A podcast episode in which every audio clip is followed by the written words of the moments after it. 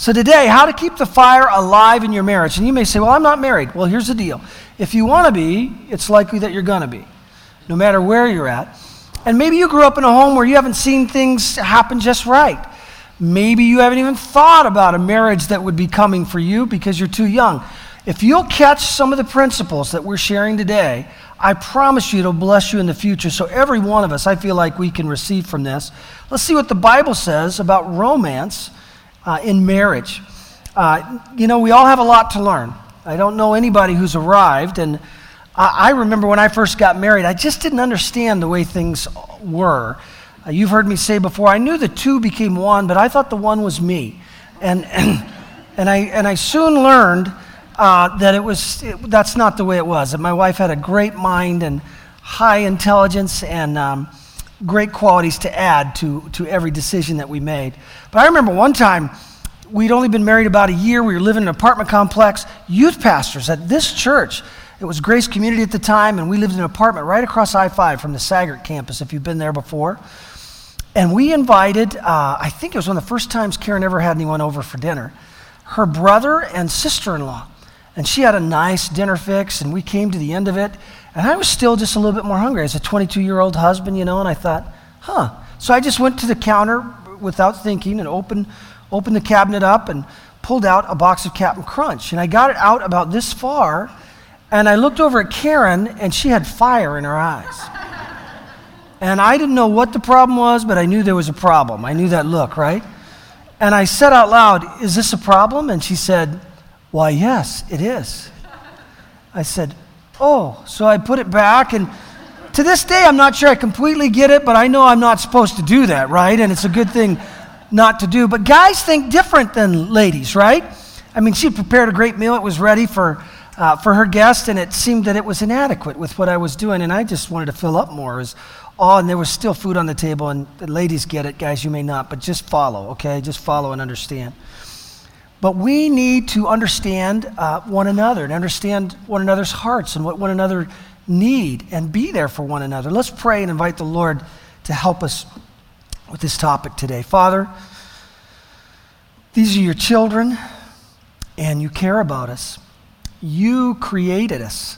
You created man and woman. You created us to be in unique relationship uh, and committed relationship, Lord, and marriage relationship. And I pray that your Holy Spirit would lead and guide us in such a way that we would understand uh, that everything you say is true and it's all out of love and it's all to bless us.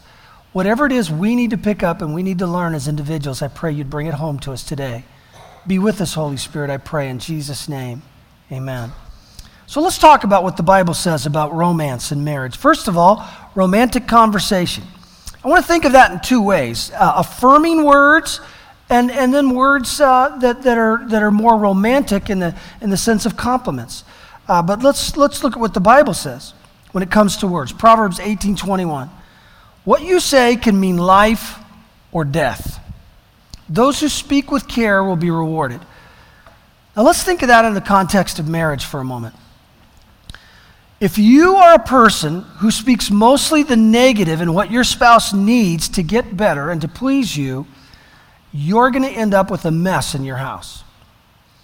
If the negative is how you lead and how you drive, you're going to end up with a spouse that believe somehow they're inadequate and might eventually get exasperated and feel like giving up because they can't really become what you want them to be.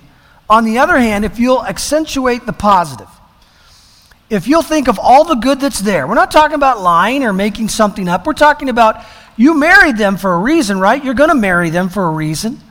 That reason was you saw good qualities in them.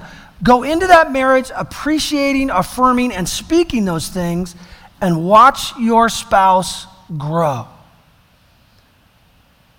I remember feeling the effects of my negative words with my wife when I was early on in our marriage. You know, sometimes people tend to think that Pastor Stan has it all together and he's just an awesome husband, an awesome dad, and uh, believe me, I make mistakes like everyone else, and I'm just a normal person trying to grow and become more like God all along the way, just like you in many ways.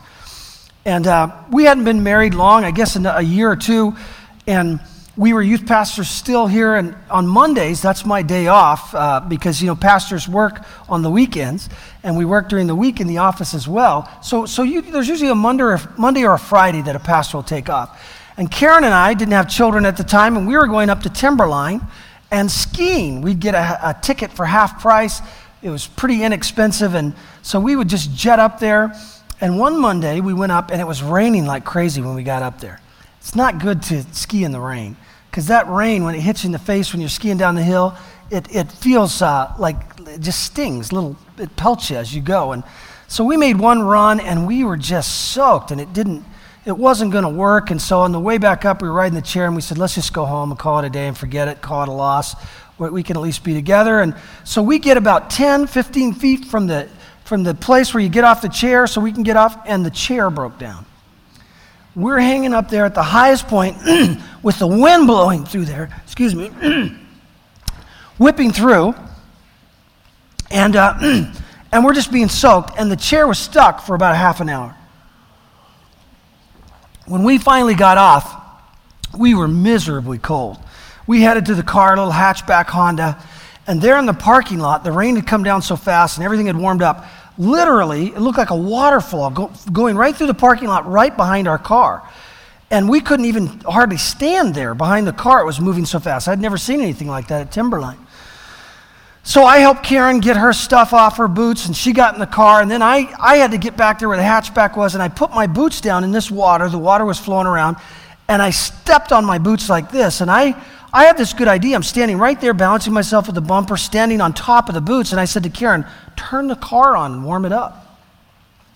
Well, it was a stick shift, a manual, and it was in reverse. So when she hit that key, it bumped real hard backwards and knocked me off my feet. I fell off my boots, down like this on my back. I am not kidding you. That water went up and over me. There was so much of it. It just flowed right over me, that water that was going through the parking lot. I got up and I said, What are you doing? And I wasn't thinking about her, just me and she had this look on her face. And then I noticed that the car was going forward, right? Somehow, somehow I, I, that movement had made it roll forward, and I saw there was a guardrail there, and we were about to hit that, and she didn't see it. And so I grabbed the bumper. I go, hit the, hit the brake, hit the brake, hit the brake. And I'm holding the bottom of the bumper, and she slams that brake and pulls it up.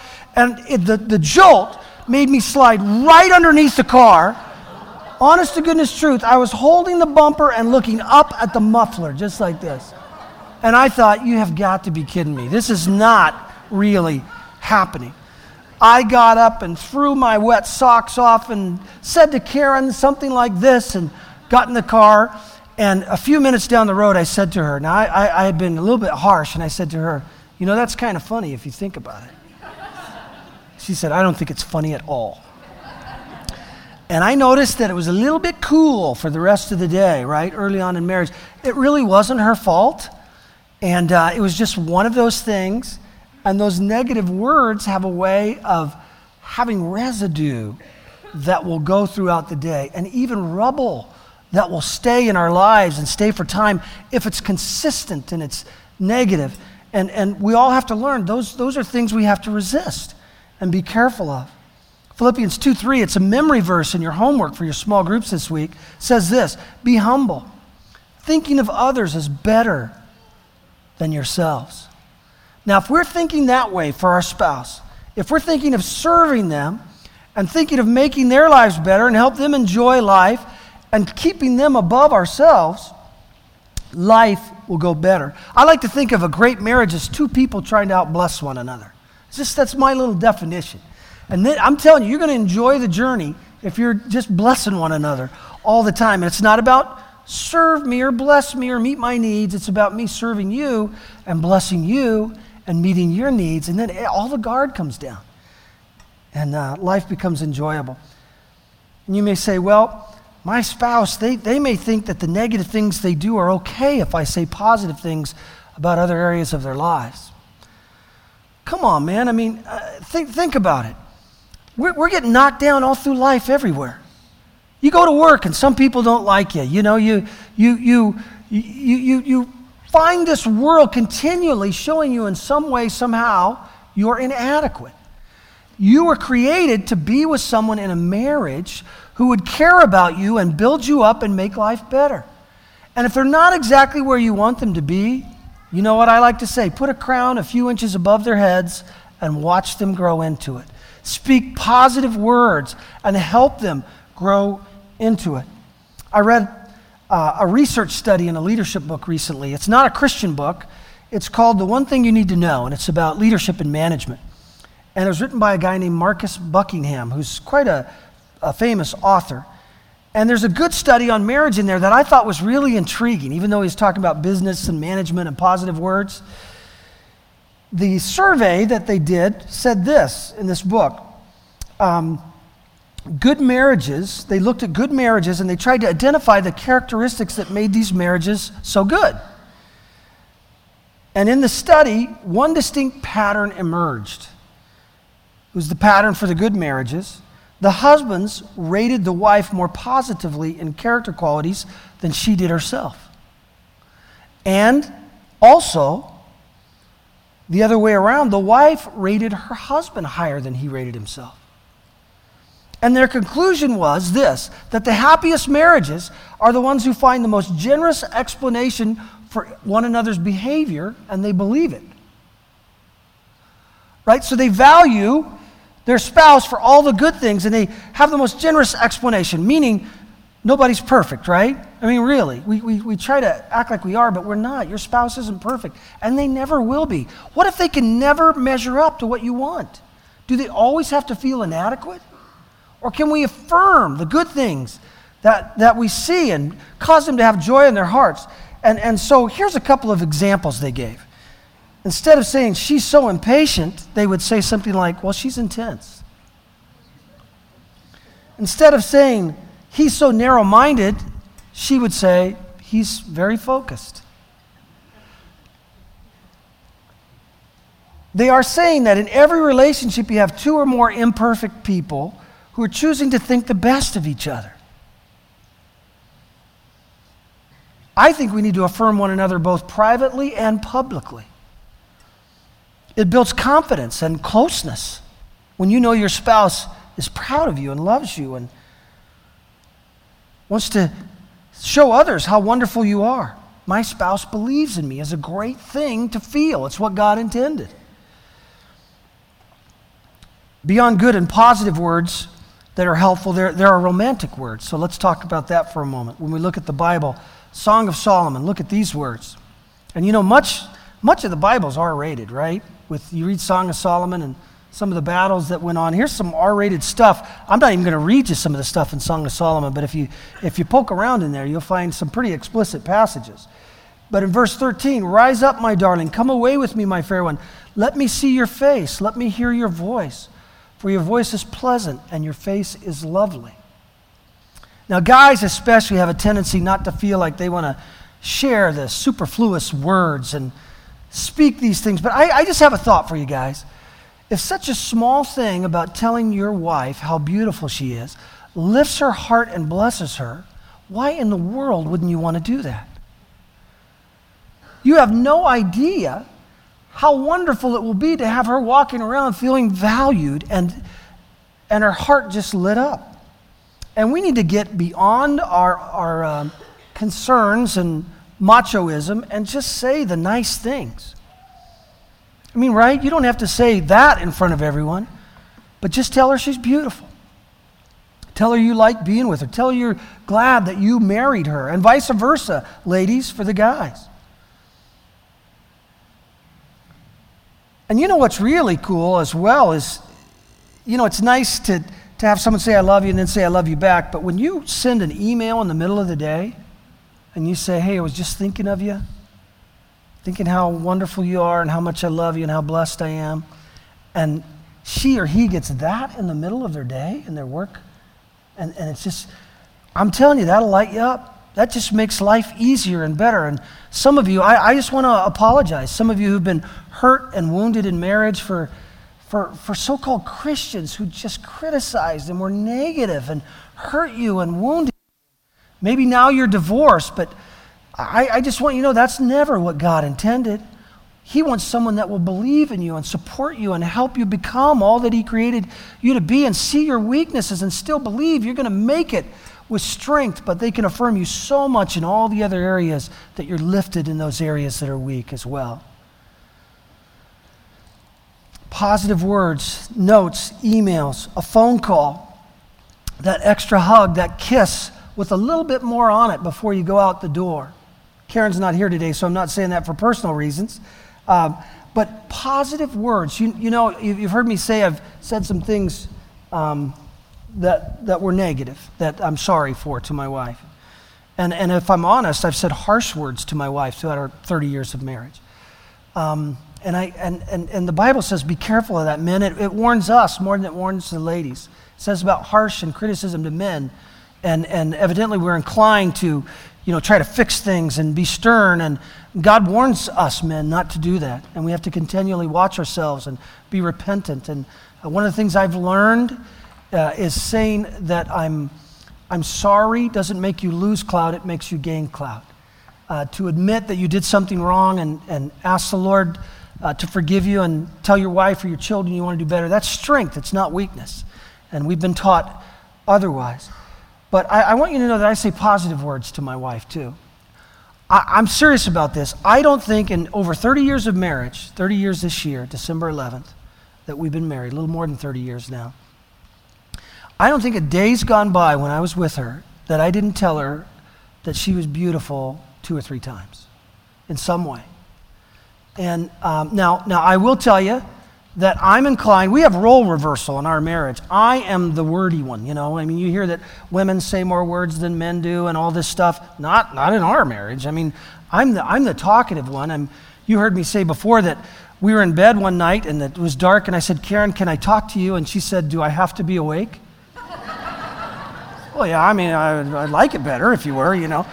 So, so I'm, the, I'm the wordy one, and, and I, but, but so an encouragement's easy for me. It's not easy for everybody, right? But, it, but it's, it's easy for me. And, and so, uh, you know, I don't, I'm not bragging. But I'm telling you, I want her to know how beautiful she is to me. And she is beautiful. Now, now, now, now here, here's the deal. The standard of beauty should be your spouse or your spouse to come. Your eyes and, and the affection you have shouldn't be given to anyone else. Uh, be careful even to notice beauty uh, and, and linger and stare or take, take a look. Let the standard of beauty be your spouse because that's what God intended. And I find this that the more you value things and you say words about how you value and, honey, you look great, and thank you for that. And I don't just affirm her looks, I affirm her character. I tell her she's a great mother, I, I tell her she's a great wife. I thank her for her loyalty and, and, and for the fruit of the Spirit that I see in her life. And I'm trying to say positive things because there's so many good things about Karen.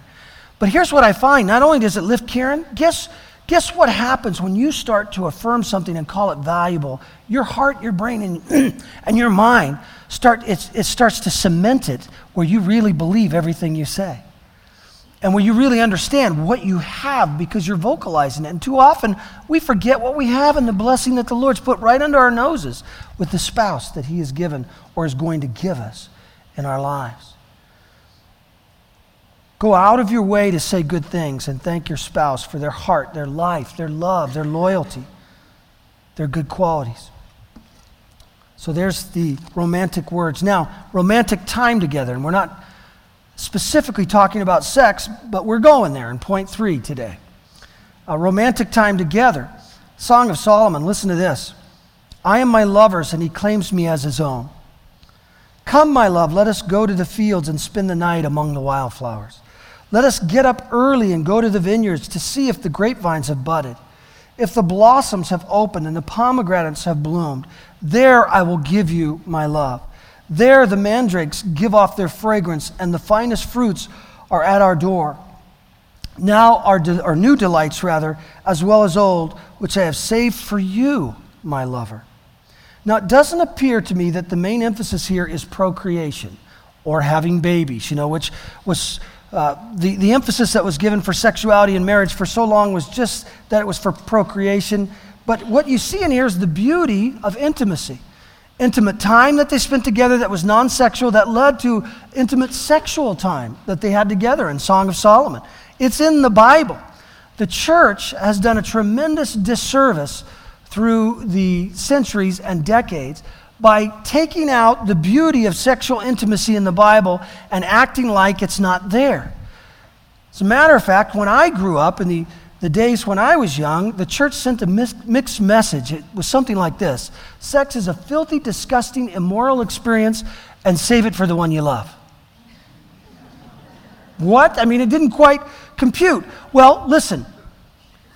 Sexuality was created by God, and here's the context. Everything outside of this context will damage you and hurt your life, hurt your relationship with people and with God.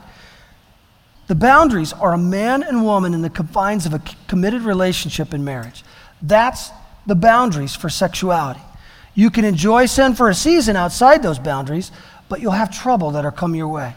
But the intimacy, the beauty of what God intended was that man and woman in a marriage relationship. He is not against sex. He created it, but that is the boundaries. He even created it pleasurable. That was him, not the devil. The devil didn't create. But we've got to stay within the boundaries of what God said to really receive all the blessing that he has. Intimacy is enhanced by spending time together, non sexual time.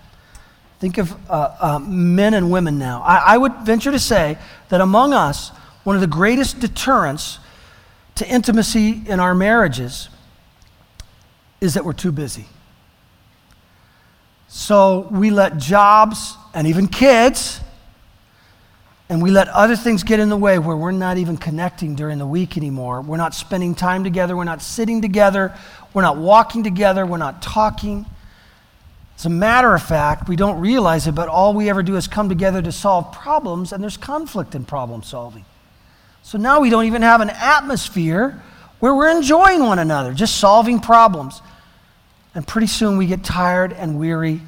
We're too busy, we're not connected, and we have trouble. I just want to say this to you, guys and ladies. You are responsible to make sure that you spend time together. I'm talking non sexual time now. I'm talking, uh, I'm talking just being together.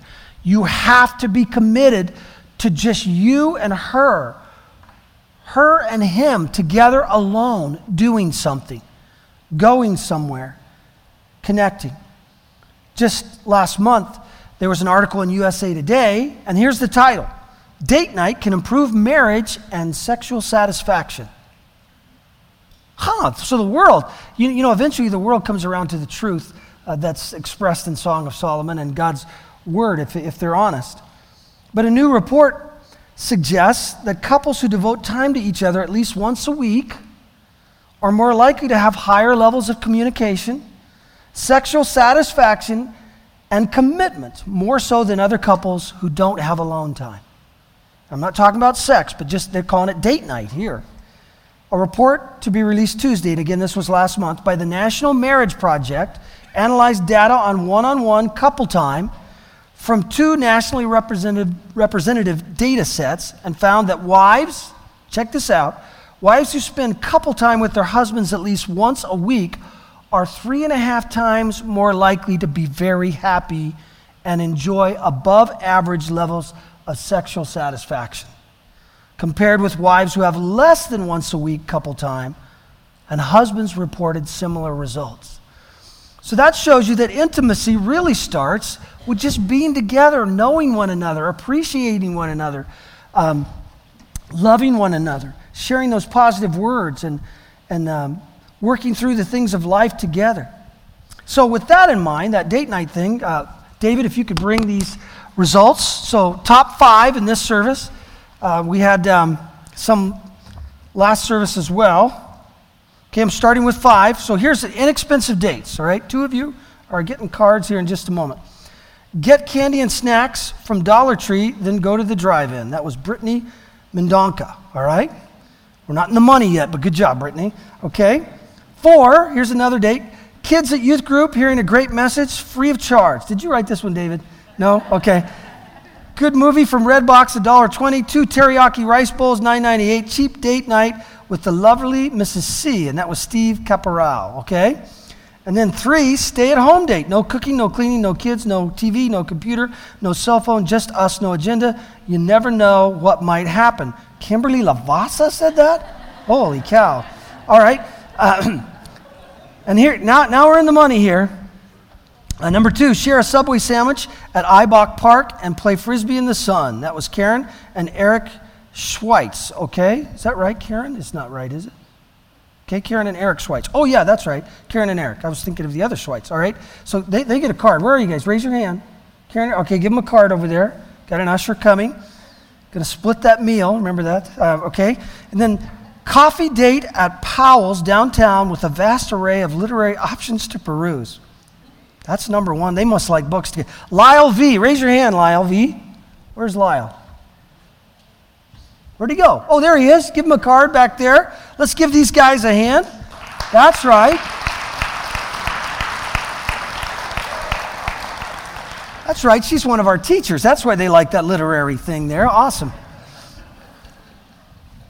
Well, the point is spend time together. Now, now you say, well, we don't have any money. In this economy, you might not. Now, let me just tell you what Karen and I do that doesn't doesn't cost money. On Mondays, we get up, and that's our day off again that I mentioned er, earlier to you. And sometimes we'll just watch an old TV Western or something that's recorded there, and we'll hang out in our pajamas, and we're just, it's just a lazy morning on our day off. And then, you know, we have stuff we're going to do, but we get in the car, and just, just getting in the car with her, I can't explain this. It must be what God intended with no agenda except what we, whatever we want to do, right? We might have a couple things we're stopping to do, but we might stop and get coffee. We don't know exactly where this journey is leading. When I get in the car with her and it's just the two of us, it feels great because we can just decide where we're going to do and uh, go and what we're going to do, and, and, and I love it. And we have lunch on, uh, once a week together. We just have a date on Wednesday where we'll, we'll meet and have our, our lunch. Uh, we try to have coffee time every day just the two of us. We don't get it every day, but you know, bad weeks we get four or five. Good weeks, you know, that are normal, we, we, we're together and we'll, we'll just get coffee and we'll sit down. And for years, our kids know don't talk to us when we're having coffee. We love you, but not right now, okay? We're loving each other. And we just, we just talk to one another.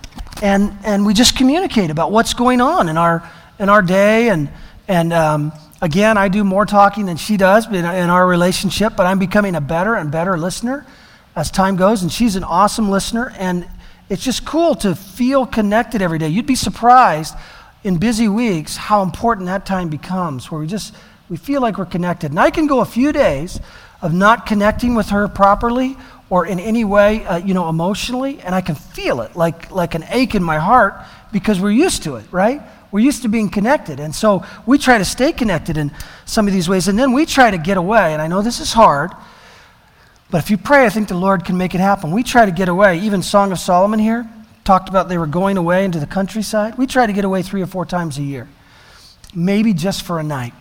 And if you can't afford a vacation, and I'm, I'm not talking about with kids now, I'm talking three or four times a year with just the two of you. And there's a special connection that can happen when you pull out and away from everything and just uh, have some hangout time together and some romantic time together. And it's funny how, in those times, um, we'll, we'll be at dinner one of those nights, and it's funny how, when we're away from everything, how we can get that 40,000 foot view of our lives and our family. You know what I mean? Because when you're just in the thick of it, everything's moving and fast, but when you pull away, you get a big, bigger picture and you want to make sure that you do things right overall, right? And so you, uh, you can talk about even some things we might do different as a family and adjustments. What I found about family is you never, you never figure it out. You never completely figure it out. It's continuous adjustments to the life stage of kids and, and the life stage of what's happening in, in each life. And when we pull away, we have more time to see those things.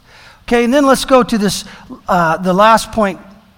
Well, let me, let, me, let me read this scripture 1 Peter 3 7. Show her honor as a fellow heir of the grace of life. I just think that um, if, if, if we, fellas, if we'll think of leading the way and showing her honor and, and a making her a partner. And the grace of life is something that we want to bless her with. It, it's, you know, if we'll lead the way, it's going to be a blessing. Last point today now, we're getting to the sex part here romantic love. Song of Solomon 6 3. I'm my lover's, and my lover is mine. He browses among the lilies. Song of Solomon 7 2 Your navel is a rounded goblet that never lacks blended wine. Your waist is a mound of wheat encircled by lilies. I just want you to know there appears to be some exploration going on here uh, in this passage, and it, it doesn't seem like they're moving real fast. And it seems that there's something enjoyable that's happening, an intimacy that the Lord intended between man and woman in, in marriage. And I want you to notice, you know, the verses around there. I'm not going to read them because we'd really get embarrassed if I read the, the other uh, passages uh, that, that are around there, but you can, you can take a look yourself. But God created sex as part of his plan for a beautiful intimacy of, uh, of, of love between a husband and a wife, not just procreation. I read an article about uh, a man named James Mattock. Was a Puritan in New England in the 17th century.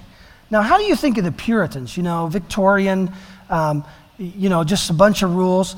What was interesting about this article about this guy in the 17th century is uh, he was disciplined by the church because his wife complained about him not having enough sex with her. This is the Puritans. We might not have thought right about them in the, in the past, right? And so they disciplined him until he began satisfying his wife's sexual needs. And most people think they're prudish, but they certainly weren't anti sex. They were very biblical in their approach uh, to a Christian life and what the word said. Well, we're not going to be doing any of that discipline here. We're going to leave that to you guys to, to, to work that out. But I, I'm, I'm going to be serious with you now. And, and let me say this I know, I know that there are good reasons that sexual intimacy is difficult in marriage. Sometimes there's even physical pain that can happen with women, especially, and, and, and it needs doctors to help that. And these are unique, but, but I know these things happen. Uh, as a matter of fact, I don't know much about your sexual life, and I, I just want you to know I don't want to know anything about your sexual life, all right? You just take care of this on your own and work it out between you guys and the Lord. But I want to bring what the Word says. Some, some women or even men have been sexually abused.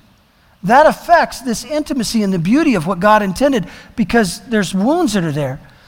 And I would say that we certainly want to be sensitive if our spouse has been through that kind of difficulty or struggle. But to that spouse who's been through it, I want to offer you some advice. Would you do everything you can to get yourself well and whole? Would you let them know that you really want to be there for them in this way? And would you work at it rather than just saying, no, I never can? Because here's what I want us all to know not, not just those who've been wounded, but every one of us, for whatever our reasons may be. If you don't develop a good sexual relationship with your spouse, you risk making them feel invaluable and insecure, and you risk damaging your marriage. I'm going to read that again. If you don't develop a good sexual relationship with your spouse, you risk making them feel invaluable and insecure, and you risk damaging your marriage. Pastor Ed Young Jr. Uh, authored a book this year entitled Sexperiment. He's a, it's a Christian book, and he points out that the study that I spoke of earlier, the National Marriage Project, suggests that a happy sex life is foundational to a happy marriage. You say, where is this in the Bible? Okay, we're going there right now. 1 Corinthians 7 2. It's very explicit. It's the New Testament, not the Old Testament. We see it corroborated in both. But because there's so much sexual immorality, each man should have his own wife and each woman should have her own husband. The husband should fulfill his wife's sexual needs, and the wife should fulfill her husband's needs. The wife gives authority over her body to her husband, and the husband gives authority over his body to his wife. That is not what the world says, but that's what God's word says. Do not deprive each other of sexual relations unless you both agree. Do you see the mutuality of that? And you say, well, what's healthy? Now, the Bible doesn't say how many times a week. But I'll, you know, just looking around, I'll tell you that normal, with all the studies that I, and I did some research, all the studies indicate that one to four times a week, depending on age and stage in life, one to, and, and you know, mutuality, one to four times a week is normal. I'll let you figure that out. But it says this both agree to, uh, you know, don't, don't refrain unless both agree for a limited time so you can give yourselves more completely to prayer. So it does, you know, the headache isn't even the excuse that's allowed, but, but the prayer is, is the excuse. And afterwards, you should come together again so that Satan won't be able to tempt you because of your lack of self control. I think it's appropriate that we look at that last line and know that in some way, I don't think that it's an excuse for anybody who says, you know, our sexual relationship is not good and they commit adultery. I'm not saying it's an excuse, but I do think it's important that we look at this. We're all responsible for our decisions. But can you see it there that you are making your spouse more vulnerable? That's what that last line says. Come together again so that Satan won't be able to tempt you because of your lack of self control. If you're not there for them with the intimacy of words and time, and you're not there in, with sexual intimacy the way that God intended, and bringing pleasure and, and giving and receiving, then, then, then you've put your spouse in a place where they're going to be tempted, perhaps, in a greater way. Ed Young's book, Ed Young Jr.'s book, goes on to say that he recommends that people start after reading the book, they make a sex pledge. It's a Christian book, and have sex every day for, uh, for a week, for seven straight days. I'm not going to have you check that box today. I decided not to do that. Uh, but the point is if, if you will do what the word says, now, now think about it. Married couples were intended to walk together through life as partners, friends, lovers who enjoy one another and who help one another enjoy life more. Listen to me now. Can you trust the Word of God and follow God's plan? Isn't that the way it's worked for you in other things in life where maybe it didn't compute? Maybe someone today, maybe you're just chafing at hearing this and you know, I'm not going to know what goes on behind closed doors from here on, and again, I don't want to know. But isn't, isn't it true that when we've trusted God in the past, when His Word clearly said it, and we followed by faith and obedience, that we found blessing in our lives? And I just want you to know that these things we talk about today that are in the Word of God, it's true there too. And if you will trust the Word and follow God's plan, I believe you're going to be blessed. 1 Peter 1.22 says this, Love each other deeply with all your heart. Be givers and not takers in your marriage. Bless the other, and you'll see great and wonderful results because God's word is true.